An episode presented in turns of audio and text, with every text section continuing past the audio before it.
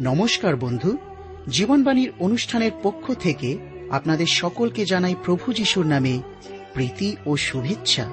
আপনারা শুনছেন আপনাদের প্রিয় অনুষ্ঠান জীবনবাণী।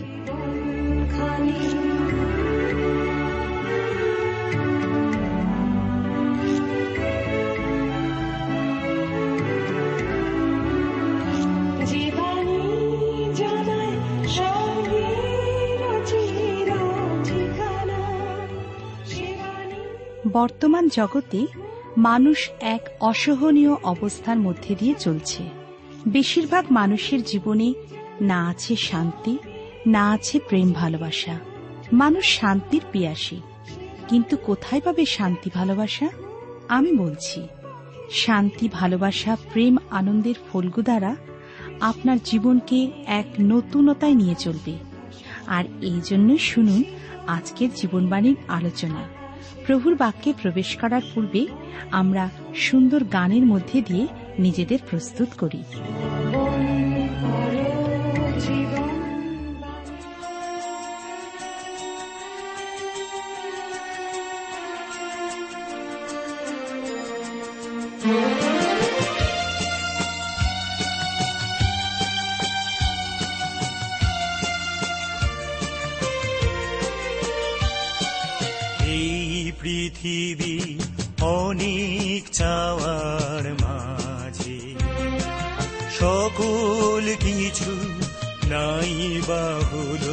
চাওয়া।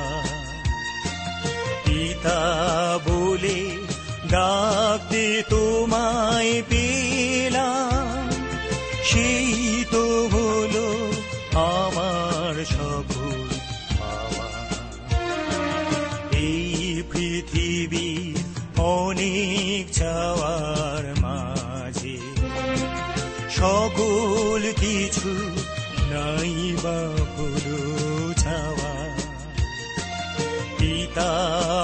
বলে ডাকতে তোমায়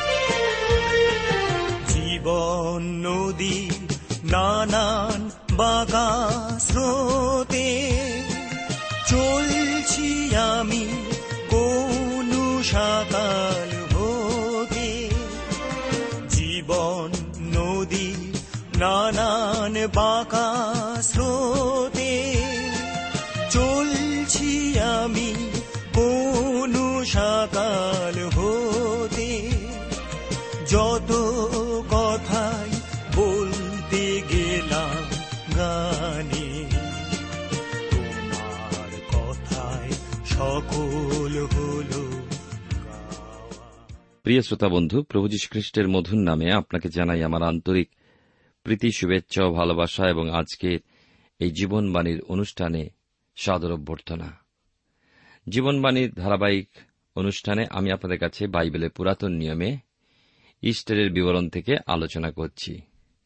আমরা দেখব ইস্টের রানীর পদ লাভ করলেন এই বিষয়। ঈশ্বরের পরিকল্পনা সম্বন্ধে সুন্দর একটা গল্পের আমরা দ্বিতীয় অধ্যায় আজকে দেখব। চার পদ থেকে প্রথম অধ্যায় আমরা শুনেছি যে পারস্য মাদীয় রাজা অহস্যরস ছ মাস ব্যাপী মহাভোজের আয়োজন করেন এবং তার বিশাল সাম্রাজ্যের একশো সাতাশটা প্রদেশ থেকে উচ্চপদস্থ রাজ কর্মচারীদের নিমন্ত্রণ জানিয়ে আপ্যায়িত করেন। শেষে ভোজের শেষ দিন অতিরিক্ত মাত্রায় মদ পান করে ওই পানন্মত্ত অবস্থা পরমাসুন্দরী বষ্টি রানীকে রাজসভায় আসতে আজ্ঞা করেন, কিন্তু বষ্টি রানী সেই আজ্ঞা অমান্য করায় রাজা বষ্টি রানীকে ত্যাগ করেন। ওই ঘটনার পর রাজার ক্রোধ নিবৃত্ত হল, কিন্তু এর মধ্যে অন্য যে ঘটনা ঘটে গেল, বাইবেলে তা উক্ত নেই, কিন্তু ইতিহাসে আমরা পাই। রাজা অহস্যরস বিশাল সৈন্যবাহিনী নিয়ে যুদ্ধ জাহাজ নিয়ে গ্রিস দেশ আক্রমণ করলেন, কিন্তু আমরা পাই যে থার্মো পাইলে যুদ্ধে চরম পরাজয় স্বীকার করে রাজধানীতে তিনি ফিরে এলেন। পারস্যের সৈন্যদল এবং সৈন্যবল অনেক ছিল, কিন্তু যুদ্ধ কৌশলে গ্রিক জাতি অনেক দক্ষ ছিল। এক গ্রিক সৈন্য দশজন পারস্য সৈনিকের সমান। যুদ্ধে পরাস্ত আবার প্রধানারানী বষ্টি পদচ্যুত। আর পারস্যরাজ একবার যে সিদ্ধান্ত গ্রহণ করেন তা পরিবর্তন করতে পারবেন না। এই অবস্থায় রাজা বিচলিত হয়ে রাজপ্রাসাদে ইতস্তত বিচরণ করেন। রাজবাড়ির পরিচালকেরা রাজার মনের অবস্থা বুঝে রাজার কাছে প্রস্তাব রাখলেন যে একশো সাতাশটা প্রদেশ থেকে প্রদেশের সর্বাপেক্ষা সুন্দরী যুবতী কুমারী কন্যাদের সংগ্রহ করে সুষণ রাজধানীতে আনা হল। আমার মনে হয় একশো কিংবা তারও বেশি কন্যা তারা হয়তো সংগ্রহ করে নপুংসক হেগয়ের হাতে সমর্পণ করেছিল।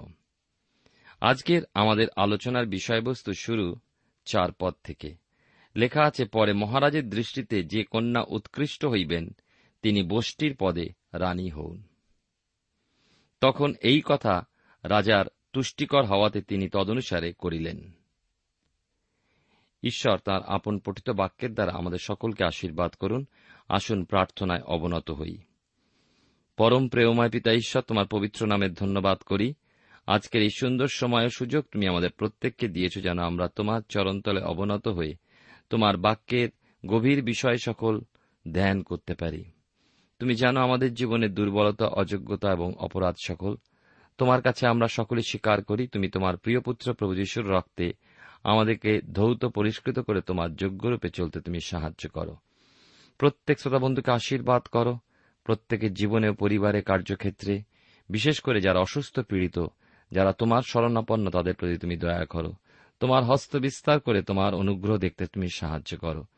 যারা জেলের মধ্যে বন্দী আছেন, তাদের জন্য আমরা প্রার্থনা করি।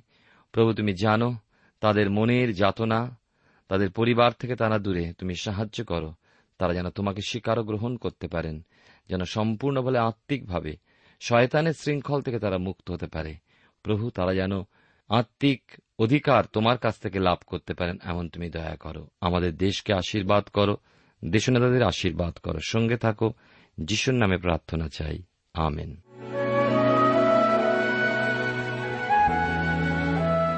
প্রিয় শ্রোতা বন্ধু, আপনি জীবনবাণীর অনুষ্ঠান শুনছেন। এই অনুষ্ঠানে আমি আপনাদের বাইবেলের পুরাতন নিয়মে ইস্টারের বিবরণ তার দুইয়ের অধ্যায় থেকে আলোচনা করছি। একটু আগে আমরা চার পদ পাঠ করেছি। আমরা এর আগে দেখেছি একশো সাতাশটা প্রদেশ থেকে প্রদেশের সর্বাপেক্ষা সুন্দরী যুবতী কুমারী কন্যাদের সংগ্রহ করে সুষণ রাজধানীতে আনা হল। আর ওই বিউটি কন্টেস্টের বিচারক একমাত্র স্বয়ং রাজা, আর কেউ নয়। এবং ওই মনোনয়ন সভা হবে ওই সব সুন্দরী যুবতীদের সেবা ও শরীরের পরিচর্যার পর। অর্থাৎ সুন্দরীদের পরমা সুন্দরী করে রাজার সামনে আনা হবে। পাঁচ থেকে সাত পদে দেখুন, লেখা আছে এখানে, তৎকালে জাইরের পুত্র মর্ধকয় নামে একজন জিহুদি সুষণ রাজধানীতে ছিলেন। সেই জাইরের পিতা সিমি, সিমির পিতা বিন্নামিন কিস বাবিল রাজ নবখোদনিৎসর কর্তৃক বন্দিরূপে নিত জিহুদারাজ জিকোনিয়ার সঙ্গে। যে সকল লোক বন্দী হইয়াছিল, কিস তাহাদের সহিত জিরুসালেম হইতে বন্দিরূপে নিত হইয়াছিলেন।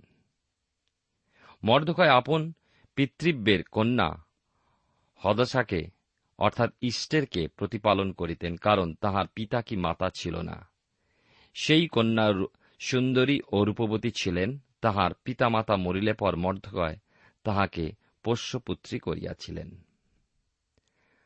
আমরা দেখতে পাই এই অংশে কলদীয় রাজা নবখুত নিৎসর জিহুদা দেশ থেকে সকল জিহুদীদের বন্দী করে বাবিলনে নিয়ে আসেন সে প্রায় সত্তর বছর আগেকার কথা, যা আমরা পুরাতন নিয়মে রাজাবলী পুস্তক, বংশাবলী পুস্তকে দেখেছি। আর ওই দীর্ঘদিন নির্বাসনে থাকাকালে জিহুদি সম্প্রদায়ের অনেকে ওই দেশেই প্রবাসী রূপে বসবাস করতে থাকেন। ক্রমশ শিক্ষা দীক্ষায় ও কারিগরি, বিদ্যা ইত্যাদিতে পারদর্শী হয়ে অনেকেই রাজ কর্মচারী হিসাবে বিভিন্ন কাজকর্ম করার সুযোগ পায়। আবার বিদ্যা বুদ্ধিতে উন্নত ও শিক্ষিত হয়ে কিছু মানুষ রাজপ্রাসাদে কাজ করার সুযোগ পায়। এক জিহুদি ব্যক্তি জাইরের পুত্র মর্ধকয় এমনই এক ব্যক্তি। বাবিল রাজ নবখোদ নিৎসর জিউদারাজ জিকোনীয়কে যখন বন্দী করে বাবিলে নিয়ে আসেন মর্ধকয় ওই দলের সাথে এসেছিলেন এবং ওই দেশেই থেকে গিয়েছিলেন। ওই মর্ধকয় তার কাকার মেয়ে হদশাকে নিজের মেয়ের মতো লালন পালন করেন। হদশা নামের অর্থ হচ্ছে সুগন্ধি গুল্ম। বাইবেলের পুরাতন নিয়মে জিসায় ভাওবাদীর ভাওবাণী অনুযায়ী পারস্যরাস কোরস, বন্দী জিহুদীদের নিজ দেশে ফেরার অনুমতি দেন। যারা ঈশ্বরের পরিকল্পনার মধ্যে ছিলেন, তারা ফিরে গেলেন। আবার বেশ কিছু জিহুদি ওই দেশেই থেকে গেল। কিন্তু তার মধ্যেও মহান ঈশ্বরের মহান পরিকল্পনা ছিল কিন্তু। মর্ধকয় আসলে সরকারি কাজ করত। আপনাদের নিশ্চয়ই মনে আছে যে জোসেফ মিশর রাজের প্রধানমন্ত্রী ছিলেন। ঈশ্বর তাকে উন্নত করেছিলেন যেন ইসরায়েল বাঁচে। মর্ধকয়কেও ঈশ্বর শোষণে রেখেছিলেন জিহুদি জাতিকে উদ্ধারের জন্য। যদিও ইষ্টের পুস্তকে ঈশ্বর এই নাম উল্লেখিত নাই কিন্তু লোকচক্ষুর অন্তরালে মানুষের চিন্তার বাইরে ঈশ্বর তার কাজ করে চলেছেন। সর্বদা তিনি সেইভাবেই কাজ করেন। চরিত্র হিসাবে মর্ধকয় ও হদশার চরিত্রে এই পুস্তকে উজ্জ্বল হয়ে থাকলেও ইসরায়েলের চোখে ওই চরিত্র দুটো ম্লান হয়েছিল, কারণ পরজাতীয়দের মধ্যে বিশেষ প্রশংসার পাত্র হলেও পরজাতির সাথে ঘনিষ্ঠতার জন্য জিহুদীদের কাছে তখনও তারা প্রশংসার পাত্র হয়নি। হদশা শিশু বয়সেই মা বাবা মারা গিয়েছিল তার। যতদূর সম্ভব রাজা নবখত নিৎসর যখন জিরুসালেমে ইহুদি নিধনযোগ্য করছিলেন, সেই সময় হদশা বাবা মাকে হারায় এবং তখন থেকে মর্ধকয় শিশুকন্যাটিকে লালন পালন করেন। নবখদ নিৎসর রাজা প্রথম দফায় যাদের বাবিলে নিয়ে যান, তারা রাজ পরিবার, যাজক বংশ, জ্ঞানী ও সুশিক্ষিত যুবকদের মধ্যেই ছিলেন। দ্বিতীয় দফায় রাজা নবখদ নিৎসর মধ্যবিত্ত শ্রেণির লোকদের ও যুবকদের বাবিলে নিয়ে গেলেন। সম্ভবপর মর্ধকয় ওই দলের সঙ্গে বন্দিরূপে বাবিলে গিয়েছিলেন। রাজার আদেশে যখন রাজ্যের বিভিন্ন অঞ্চল থেকে সুন্দরী, কুমারী, যুবতীদের সুষণ প্রাসাদের হারেমে আনা হল মর্ধকয় সব মেয়েকে দেখলেন এবং তুলনামূলকভাবে দেখলেন যে তার পালিত কন্যা হদশা অনেক বেশি সুন্দরী। আমরা এর আগে শুনেছি যে মর্ধকয় রাজপ্রাসাদেই কাজ করতেন এবং কোন কোন সমালোচক বলেন যে বাইরে থেকে সুন্দরী মেয়েদের হারেমে আনবার ভার তার ছিল।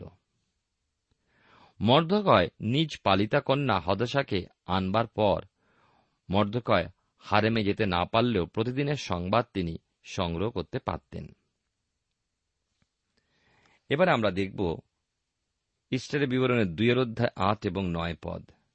লেখা আছে, পরে রাজার ওই বাক্য ও আজ্ঞা প্রচারিত হইলে, যখন সুষণ রাজধানীতে হেগয়ের নিকটে অনেক কন্যা সংগৃহীতা হইল তখন ইষ্টেরও রাজবাটিতে স্ত্রী রক্ষক হেগয়ের নিকটে নিতা হইলেন। আর সেই যুবতী হেগয়ের দৃষ্টিতে উৎকৃষ্ট হইলেন ও তাহার কাছে দয়া পাইলেন এবং তিনি সত্তর অঙ্গ সংস্কারার্থক দ্রব্যগুলো এবং আরও যে যে দ্রব্যের অংশ তাহাকে দিতে হয়, তাহা এবং রাজবাটি হইতে মনোনীত সাতটি দাসী তাহাকে দিলেন এবং সেই দাসীদের সহিত তাহাকে অন্তঃপুরে উৎকৃষ্ট স্থানে লইয়া রাখিলেন। আমরা এখানে দেখতে পাই আট নয় পদে দুয়ের অধ্যায় যে হারেমের অধ্যক্ষ নপুংসক হেগয় হদাশাকে দেখেই বুঝলেন যে যতগুলো যুবতী এসেছে তাদের মধ্যে হদাশাই সব থেকে সুন্দরী। আর তার নাম দিলেন ইষ্টের, অর্থাৎ তারা। ইষ্টের এই শব্দটি পারস্য দেশের ইস্তার দেবীর নাম থেকেও নেওয়া যেতে পারে। আর হেগয়, সেই নপুংসক, ইষ্টেরকে অন্তঃপুরের এক উৎকৃষ্ট স্থান দিলেন এবং অঙ্গ সংস্কারের সকল দ্রব্য এবং সাতটি দাসীও দিলেন। এই পর্যন্ত ঘটনাটা শুনতে আমার খুবই ভালো লাগল, কিন্তু অন্যদিক দিয়ে মনটা বিরূপ হয়ে ওঠে। আপনি হয়তো বলবেন, কেন মশায়? অন্যায়টা কি হয়েছে? ভেবে দেখুন তো, মর্ধকয় ও ইষ্টের অর্থাৎ হদশা তারা জাতিতে ইহুদি ছিল এবং ঈশ্বরের আদেশ ছিল তোমরা পরজাতির সঙ্গে নিজ পুত্র অথবা কন্যার বিবাহ দেবে না। কিন্তু এই ক্ষেত্রে মর্ধকয় উৎসাহ নিয়ে স্বেচ্ছায় নিজ পালিত কন্যাকে রাজার হারেমে পাঠালেন। এখন যদি ইষ্টের রাজার কৃপাদৃষ্টি লাভ করে, তবেই কিন্তু রানী হতে পারবে। নচেত হারেমে রাজার উপপত্নী হয়ে জীবনযাপন করতে হবে। আমরা এখানে দেখতে পাই যে মর্ধকয় বিরাট ঝুঁকি নিলেন। আমি আপনাদের আগেই বলেছি যে মানুষের গোপন পরিকল্পনা প্রকাশ পায়, কিন্তু ঈশ্বরের মহান পরিকল্পনা গোপন রয়। এই যে ঘটনাগুলো ঘটছে, এর আরও একটা দিক আছে। ওই সকল ঘটনার মধ্যে দিয়ে ঈশ্বর তার পরিকল্পনা চালিয়েই যাচ্ছেন। আমরা পরে ঈশ্বরের সেই বিষয় বুঝতে পারব। ইস্টের উপর ঈশ্বরের যে অনুগ্রহ ছিল তা আমরা প্রথম দেখলাম যে হেগয় হারেমের অধ্যক্ষ ইস্টারের জন্য বিশেষ ব্যবস্থা করলেন। এই যে অনুগ্রহ প্রাপ্তি আমাদের খ্রিস্টীয় জীবনে বিশেষ প্রয়োজন, আমরা যেখানেই যাই, অফিসে কাজ করি, আর কোনো সরকারি কার্যক্ষেত্রে কোনো অফিসে আমাদের যেতে হয়, যদি আমরা তার সন্তান হয়ে বিশ্বাস থাকি, তাহলে যখনই যে কাজেই আমরা যাই না কেন, সেই সকল প্রধান ব্যক্তিদের দৃষ্টিতে আমরা অনুগ্রহ প্রাপ্ত হব যদি আমাদের ঈশ্বরের সঙ্গে সম্বন্ধ সঠিক থাকে। দুয়ের অধ্যায় দশ পদে লেখা আছে, ইষ্টের আপন জাতির কি গোত্রের পরিচয় দিলেন না, কারণ মর্ধকয় তাহা জানাইতে তাহাকে বারণ করিয়াছিলেন। ইহুদি জাতি ছিল পৃথকীকৃত জাতি, ঈশ্বর মনোনীত জাতি। তারা পরজাতীয়দের যেমন ঘৃণা করত পরজাতীয়রা মনে হয় জিহুদীদের বা ইহুদিদের দ্বিগুণ ঘৃণা করত, আর তার প্রমাণ রাজা নবকোদ নেৎসর অতি নির্দয়ভাবে জিরুসালেম ধ্বংস জিহুদীদের বাবিলে নির্বাসিত করা তারই প্রমাণ। মর্দকয়, জানতেন যে ইস্টের যদি নিজের ইহুদি বলে পরিচয় দেয়, তাহলে হারেমে হয়তো তাকে ঘৃণা কুড়াতে হতো। মর্দকয়ের নির্দেশে ইষ্টের নিজ জাতির পরিচয় দিলেন না। মর্দকয়ও নিজের ইহুদি পরিচয় দিত না। আগেও দেয়নি, তারা বুদ্ধিমানের মতো কাজ করেছিল। কিন্তু জাতীয় পরিচয় না দিয়ে ঈশ্বরের অগৌরব করলেন ও ধর্মত্যাগী হলেন, ধর্মের অবমাননা করলেন। আজকের দিনেও অনেককে দেখতে পাওয়া যায় যাদের নিজেদের খ্রিস্টান বলে পরিচয় দিতে লজ্জা বোধ করে, ভয় পায়। সমাজে লজ্জা, ভয় এবং এইভাবে পুনরুত্থিত খ্রিস্ট যিশুর অনেকেই অগৌরব করে থাকি ও সেই সঙ্গে ঈশ্বরকেও আমরা অস্বীকার করি। প্রিয় শ্রোতা বন্ধু, আপনি জীবনবাণীর অনুষ্ঠান শুনছেন আর এই অনুষ্ঠানে আমি আপনাদের কাছে বাইবেলের পুরাতন নিয়মের, ইস্টারের বিবরণ তার দুইয়ের অধ্যায় থেকে পাঠ এবং আলোচনা করছি। এখন আমি এগারো পদ থেকে পাঠ করব সাতশো পঁয়ষট্টি পৃষ্ঠায়। পরে ইষ্টের কেমন আছেন ও তাহার প্রতি কি করা হয় তাহা জানিবার জন্য মর্ধকয় প্রতিদিন অন্তঃপুরে প্রাঙ্গণের সম্মুখে বেড়াইতে লাগিলেন। আমার মনে হয় মর্ধকয় ঈশ্বরের উপরে আস্থা রাখতে পারেননি। আর সেই জন্যই প্রতিদিন ইষ্টের সংবাদ পাবার জন্য ব্যস্ত হয়ে পড়তেন। অবশ্য ঈশ্বর সমস্ত কিছু নিয়ন্ত্রণে ছিলেন। ইস্টারের সংবাদ সংগ্রহ ঠিকই করতেন কেননা ইস্টারকে অনেক সংবাদ পাঠাতেন ও ইস্টারের নিকট থেকে হারেমের অনেক সংবাদ মর্ধকায় পেতেন। ইষ্টের ও হারেমে সদা সর্বদা দেহচর্চায় নিজেকে ব্যস্ত রাখতেন। কি প্রকার দেহচর্চা আমরা একটু শুনব, যা আমরা পাব দুয়ের অধ্যায় বারো পদে। লেখা আছে, দ্বাদশ মাস স্ত্রীলোকদের জন্য নিয়মিত সেবা পাইলে পর অহস্যরস রাজার নিকটে এক এক কন্যার গমনের পালা উপস্থিত হইত। যেহেতু তাহাদের অঙ্গ সংস্কারে এতদিন লাগিত, বস্তুত ছয় মাস গন্ধরসের তৈল, ছয় মাস সুগন্ধি ও স্ত্রীলোকের অঙ্গ সংস্কারার্থক দ্রব্য ব্যবহৃত হইত। এবার একটু বাড়ির কথা চিন্তা করুন। আপনি বাড়ির মেয়েদের, স্ত্রী, কন্যা ইত্যাদি নিয়ে বাইরে কোথাও যাচ্ছেন আর মেয়েরা সাজগোজ শুরু করল। আর আপনি ঘন ঘন ঘড়ি দেখছেন, হাঁক দিচ্ছেন কি তোমাদের হলো? ঘড়ির কাঁটা ঘুরে গেল। ঘণ্টা পুরো হল। আপনাকে আবার হাঁক দিতে হয়। আর কতক্ষণ লাগবে? এক ঘণ্টা তো হয়ে গেছে। যখন মেয়েরা প্রস্তুত হয়ে এলো, পৌনে দু ঘণ্টা হয়েছে। নখে মুখে ঠোঁটে, চোখে রং, পাঁচ রকম সুগন্ধ, চুলের বাহার, আরও কত কি। পোশাকে হয় ম্যাচিং, না হয় কন্ট্রাস্ট। আপনি ধৈর্যহারা। মন বিরক্তিতে ভরা। বাড়ি থেকে বার হলেন। এখন ভেবে দেখুন, রাজা অহস্যরসের হারেমে যারা বিউটি কন্টেস্টের জন্য প্রস্তুত হচ্ছিল, তাদের জন্য পুরোপুরি বারোটা মাস সময় দেওয়া হয়েছিল। হারেমে কে কবে এসেছিল জানা নেই, কিন্তু প্রতিদিন একজন করে রাজার সামনে উপস্থিত হবে। রাজা যার দিকে রাজদণ্ড বাড়াবেন, সেই অনুগ্রহ লাভ করবে। এখন অঙ্গ সংস্কারের বিষয়ে বলি। প্রথম ছয় মাস মেয়েদের দেহের মেদ কমিয়ে দেহের ওজন ঠিক রাখা ও দেহে তৈল মর্দন তেল মালিশ চলত। আর এর পরের ছয় মাস সুগন্ধি দ্রব্য সর্বাঙ্গে মাখতে হতো। স্নো, ক্রিম, সেন্ট, মেয়েরা যতই ভালোবাসুক, নানা প্রকার লোশন যতই ব্যবহার করুক, ছয় মাস কাল চব্বিশ ঘণ্টা যদি কাউকে লেবুর জারকের মতো মশলায় ডুবিয়ে রাখে আরাম লাগবে? তখনকার কালে রাজার রানী হওয়াও তো বেশ ঝঞ্ঝাটের ব্যাপার ছিল, তাই নয় কি? আমি জানি না বর্তমানকালে যারা বিশ্ব সুন্দরী নির্বাচিত হন, তারা ওই রকম যাতনা ভোগ করে কিনা। দেখুন, ঈশ্বর প্রত্যেককে তাঁর দৃষ্টিতে কিন্তু সুন্দর করে সৃষ্টি করেন। আর মানুষ সেই সৌন্দর্যকে কৃত্রিম মাল মশলা দিয়ে আরও সুন্দর করতে চায়, অর্থাৎ স্রষ্টার উপর কারিগরি। পৃথিবীতে অনেক নারী আছেন যাদের কোনো প্রকার মেকআপের প্রয়োজনই হয় না। ঈশ্বর তাঁর তুলি দিয়ে যে ভুরু এঁকে দিয়েছেন, মেয়েরা দেহকে যাতনা দিয়ে ভুরু তুলে দিয়ে কৃত্রিম কালি দিয়ে ভুরু আঁকে।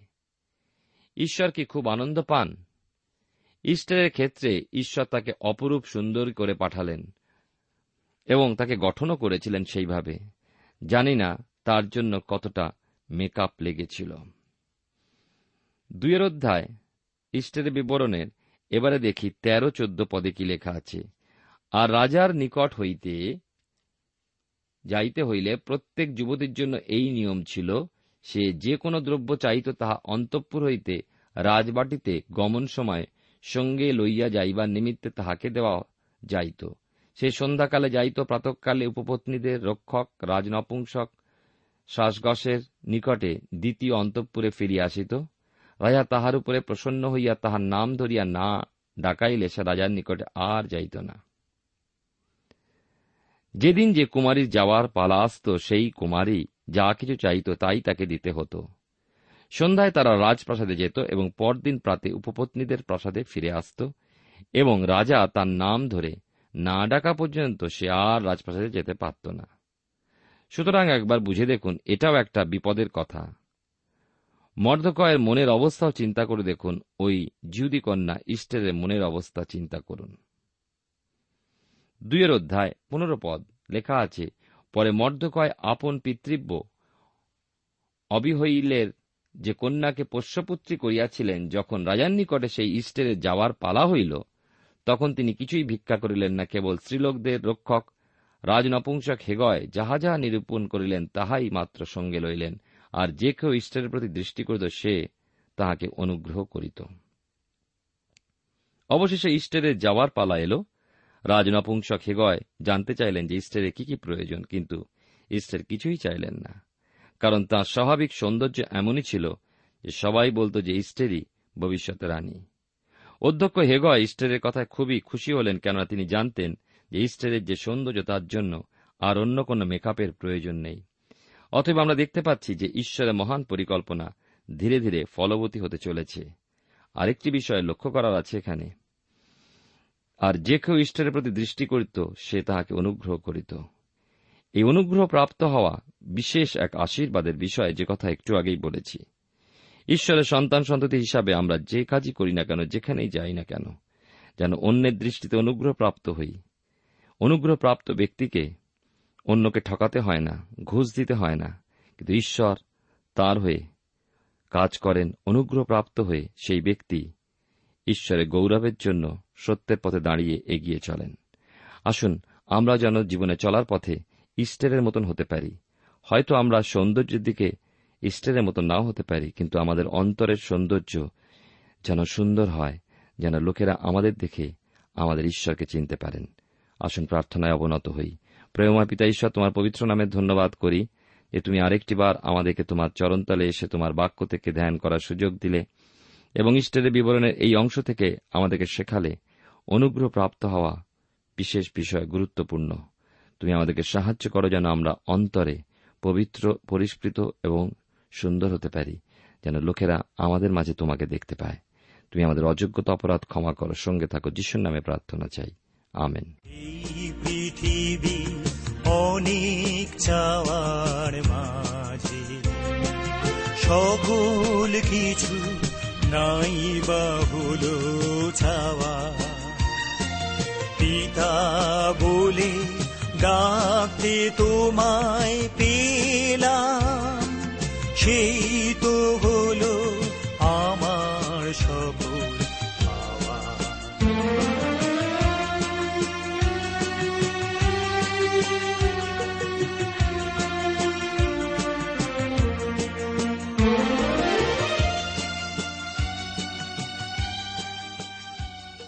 প্রিয় শ্রোতা বন্ধু, এতক্ষণ শুনলেন বাইবেল থেকে জীবনবাণীর আজকের আলোচনা। আমাদের অনুষ্ঠান কেমন লাগল? যদি এই বিষয়ে আপনি আরও কিছু জানতে চান এবং আপনার যদি বাইবেল না থাকে, তাহলে বাইবেল ছাড়া এই অনুষ্ঠান আপনি কেমনভাবে বুঝতে পারছেন, আমাদের ঠিকানায় শীঘ্রই লিখে জানান। আমরা খুব খুশি হব যদি আপনি চিঠির সাহায্যে বা ফোনে এস এম এস এ অথবা ইমেলের সাহায্যে আমাদের সাথে যোগাযোগ করেন। আমাদের ঠিকানা হল Jibanbani T W R India, post box number এক ছয় নয় দুই পাঁচ, কলকাতা, সাত লক্ষ চৌত্রিশ। আবার বলছি, Jibanbani T W R India, post box number এক ছয় নয় দুই পাঁচ, কলকাতা, সাত শূন্য শূন্য শূন্য তিন চার। আমাদের ইমেলের ঠিকানা হল Bengali TTV at radio eight eight two dot com আবার বলছি Bengali TTV at radio eight eight two dot com আমাদের phone number two four three eight double zero four five two four three eight double zero four five এবং আমাদের mobile নাম্বারটা লিখে নিন nine four double three four nine seven two three five আবার বলছি nine four double three four nine seven two three five আজকের সময় এখানেই শেষ। বিদায় নিচ্ছি। নমস্কার। এই পৃথিবী অনেক চাওয়ার মাঝে। সকল কিছু নাই বাহুল ছাওয়া। পিতা বলে ডাকতে তোমায় পেলাম। সেই তো হলো আমার সফল পাওয়া